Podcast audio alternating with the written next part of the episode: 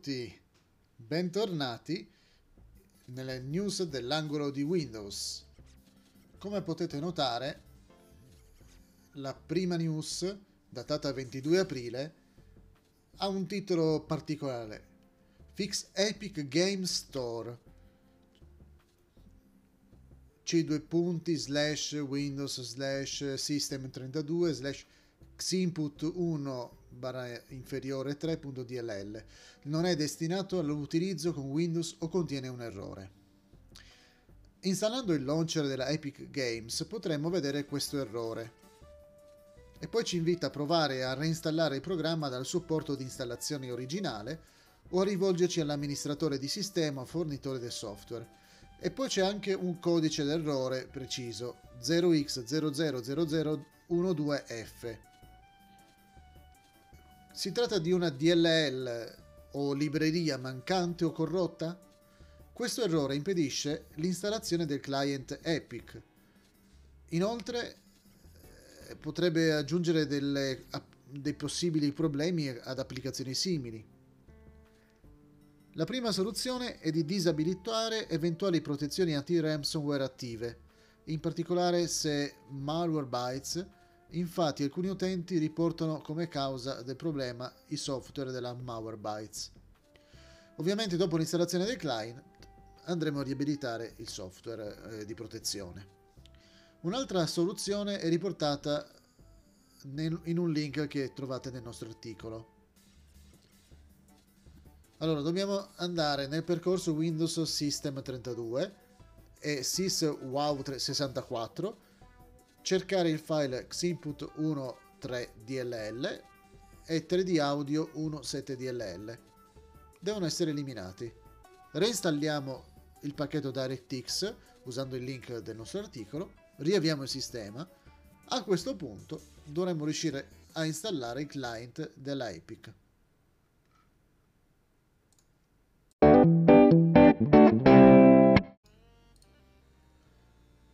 Più di un milione di credenziali RDP disponibili nell'hacker market. Altra notizia del 22 aprile. 1,3 milioni di credenziali RDP disponibili nell'hacker market. Tutti i dati attuali o di server già compromessi. Vediamo cosa succede. Dati da 63 paesi. La notizia è stata riportata da Blinking Computer che indica la presenza di più di 63 paesi Brasile, India e Stati Uniti sono al primo, nella top 3. Nel corso di questi anni, dal 2018, nel Was Marketplace sono state vendute o hanno transitato 1.379.609 credenziali RDP. Fra le aziende colpite ci sono anche diverse agenzie governative, altre invece sono già state vittime di attacchi ransomware negli ultimi anni abbiamo una lista di username e password più presenti nel database. Li vedete scorrere sul video.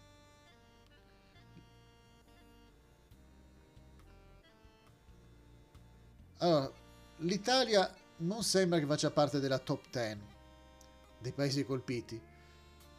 Ciò non toglie che, se possibile, nei nostri eh, software, nelle nostre password, nei nostri nomi utente, ci sforziamo di evitare i, da- i nomi utente, le password che abbiamo visto scorrere sul video. Nel caso potete fare riferimento al nostro articolo dove trovate altri consigli linkati.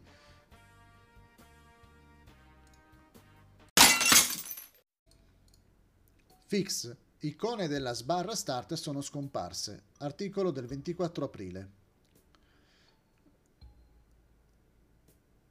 Questo problema si può manifestare in Windows 10, magari dopo qualche aggiornamento. Le cause possono essere molteplici, magari la cache delle icone si è corrotta o in casi particolari alcuni file di sistema si sono corrotti. I sintomi del problema sono chiari. Gli spazi di applicativi sono funzionanti, ma nella barra, spa, nella barra start non c'è nessuna icona. Potrebbe anche capitare che solo alcune icone scompaiano. Ecco qualche soluzione. Per prima cosa possiamo controllare i file di sistema premendo Win più X Apriamo il prompt di comandi come amministratore e digitiamo sfc spazio slash spazio scan e poi premiamo invio. L'operazione può richiedere del tempo, quindi lasciamo che vada avanti, poi riavviamo il sistema durante la verifica. Se, fu- se condo i risultati, poi possiamo affidarci al comando dism come indicato nel nostro articolo. Io vi consiglio di dare uno, uno sguardo all'articolo, se no mi tocca dirvi lettera per lettera, farvi uno spelling. Attenzione però a non farsi ingannare da percentuali indicate dallo strumento. Per eseguire il processo sono necessari diversi minuti. Attendete con pazienza la fine della procedura. Un altro sistema è la registrazione Shell Experience. E anche qui abbiamo riportato come fare nel nostro articolo. Un altro modo è pulire le cache delle tile. Questo è il penultimo step, prima di andare a reinstallare tutto il sistema.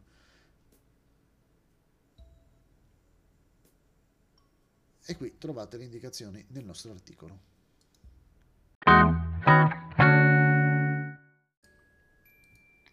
Cos'è successo veramente nel disastro QNAP? Articolo del 26 aprile. L'ultima settimana è stata critica per i possessori di NAS QNAP, ma cos'è successo veramente in questo disastro? Vediamolo insieme. Backtour e attacco ransomware. Il 22 aprile QNAP pubblica un avviso in cui annuncia di aver risolto una vulnerabilità critica che permetteva a un attaccante di accedere al NAS usando credenziali hard-coded o a codifica fissa. La scoperta di questa criticità è stata rilevata da Zuzo Art di Taiwan e il problema risiedeva proprio nella soluzione QNAP HBS 3 Hybrid Backup Sync, dedicata al backup e al ripristino in caso di disaster recovery. Il giorno dopo, il 23, QNAP consiglia caldamente di aggiornare la soluzione HBS 3 proprio per questo motivo. Purtroppo era tardi. La vulnerabilità era già stata usata nel famoso attacco ransomware di cui siamo a conoscenza. QNAP ha consigliato di non spegnere o riavviare il NAS e Bleeping Computer ha riportato un metodo per ripristinare i propri dati criptati. Nell'ultimo mese i NAS QNAP hanno subito diversi attacchi. Vogliamo ricordare alcuni consigli da applicare.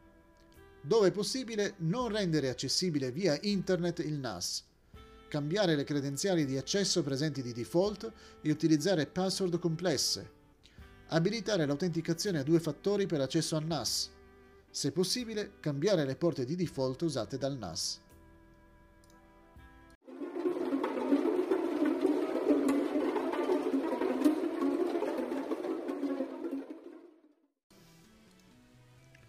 Microsoft al lavoro su barra start galleggiante?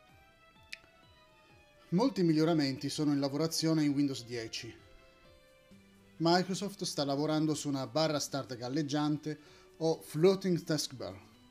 Ecco cosa viene riportato. È già noto che Windows 10 con il nuovo feature update riceverà un consistente aggiornamento grafico, tra cui troviamo un Esplora risorse rinnovato, una barra start aggiornata e probabilmente un Windows Store completamente rifatto. La novità che riporta Windows Latest indica che Microsoft sta lavorando a un menu flyout della barra start galleggiante.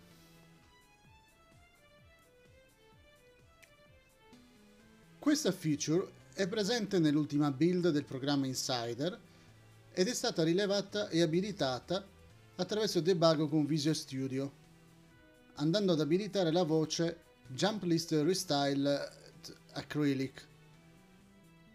Dovrebbe arrivare anche per il centro notifiche, orologio, volume e wifi.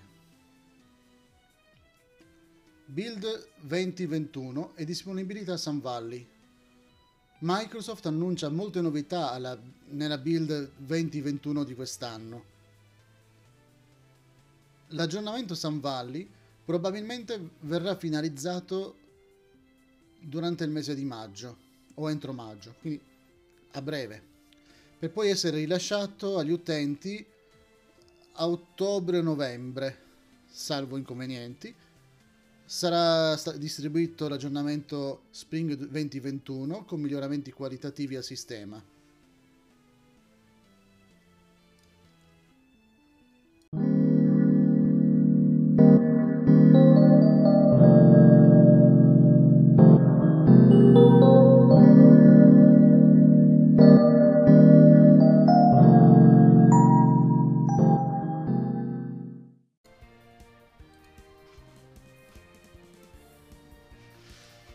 TeamViewer aggiunge un ulteriore livello di sicurezza per le connessioni in entrata. Articolo del 28 aprile. TeamViewer, fornitore leader mondiale di soluzioni di connettività remota sicura e di tecnologia per la digitalizzazione dell'ambiente di lavoro, abilita l'autenticazione a due fattori, TFA, per le connessioni a completamento delle funzioni di sicurezza già esistenti, come la TFA per gli account e la crittografia end-to-end delle connessioni per i quali TeamViewer è il software già noto. Gli account TeamViewer possono essere protetti con l'autenticazione a due fattori già da diverso tempo, una pratica ormai raccomandata dagli esperti di sicurezza. D'ora in poi anche le connessioni in entrata possono essere protette con la TFA, aumentando la consapevolezza della sicurezza ogni volta che si stabilisce una connessione. La funzione di sicurezza opzionale può essere imposta per tutte le connessioni di controllo remoto di TeamViewer e viene eseguita tramite notifiche push. Dopo la registrazione di uno o più dispositivi mobili, agli utenti sarà chiesto di consentire o negare ogni connessione con i dispositivi registrati.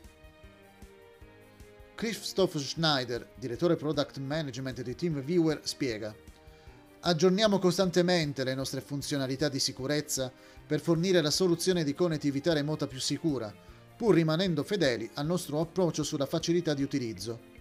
Sia per uso aziendale sia privato, con un approccio sulla sicurezza basato su molteplici livelli ogni utente può disporre del livello di sicurezza in base alle esigenze. TeamViewer TFA è disponibile per Windows. Le versioni per connessioni per macOS e la Linux sono in fase di sviluppo e saranno rilasciate nei prossimi mesi.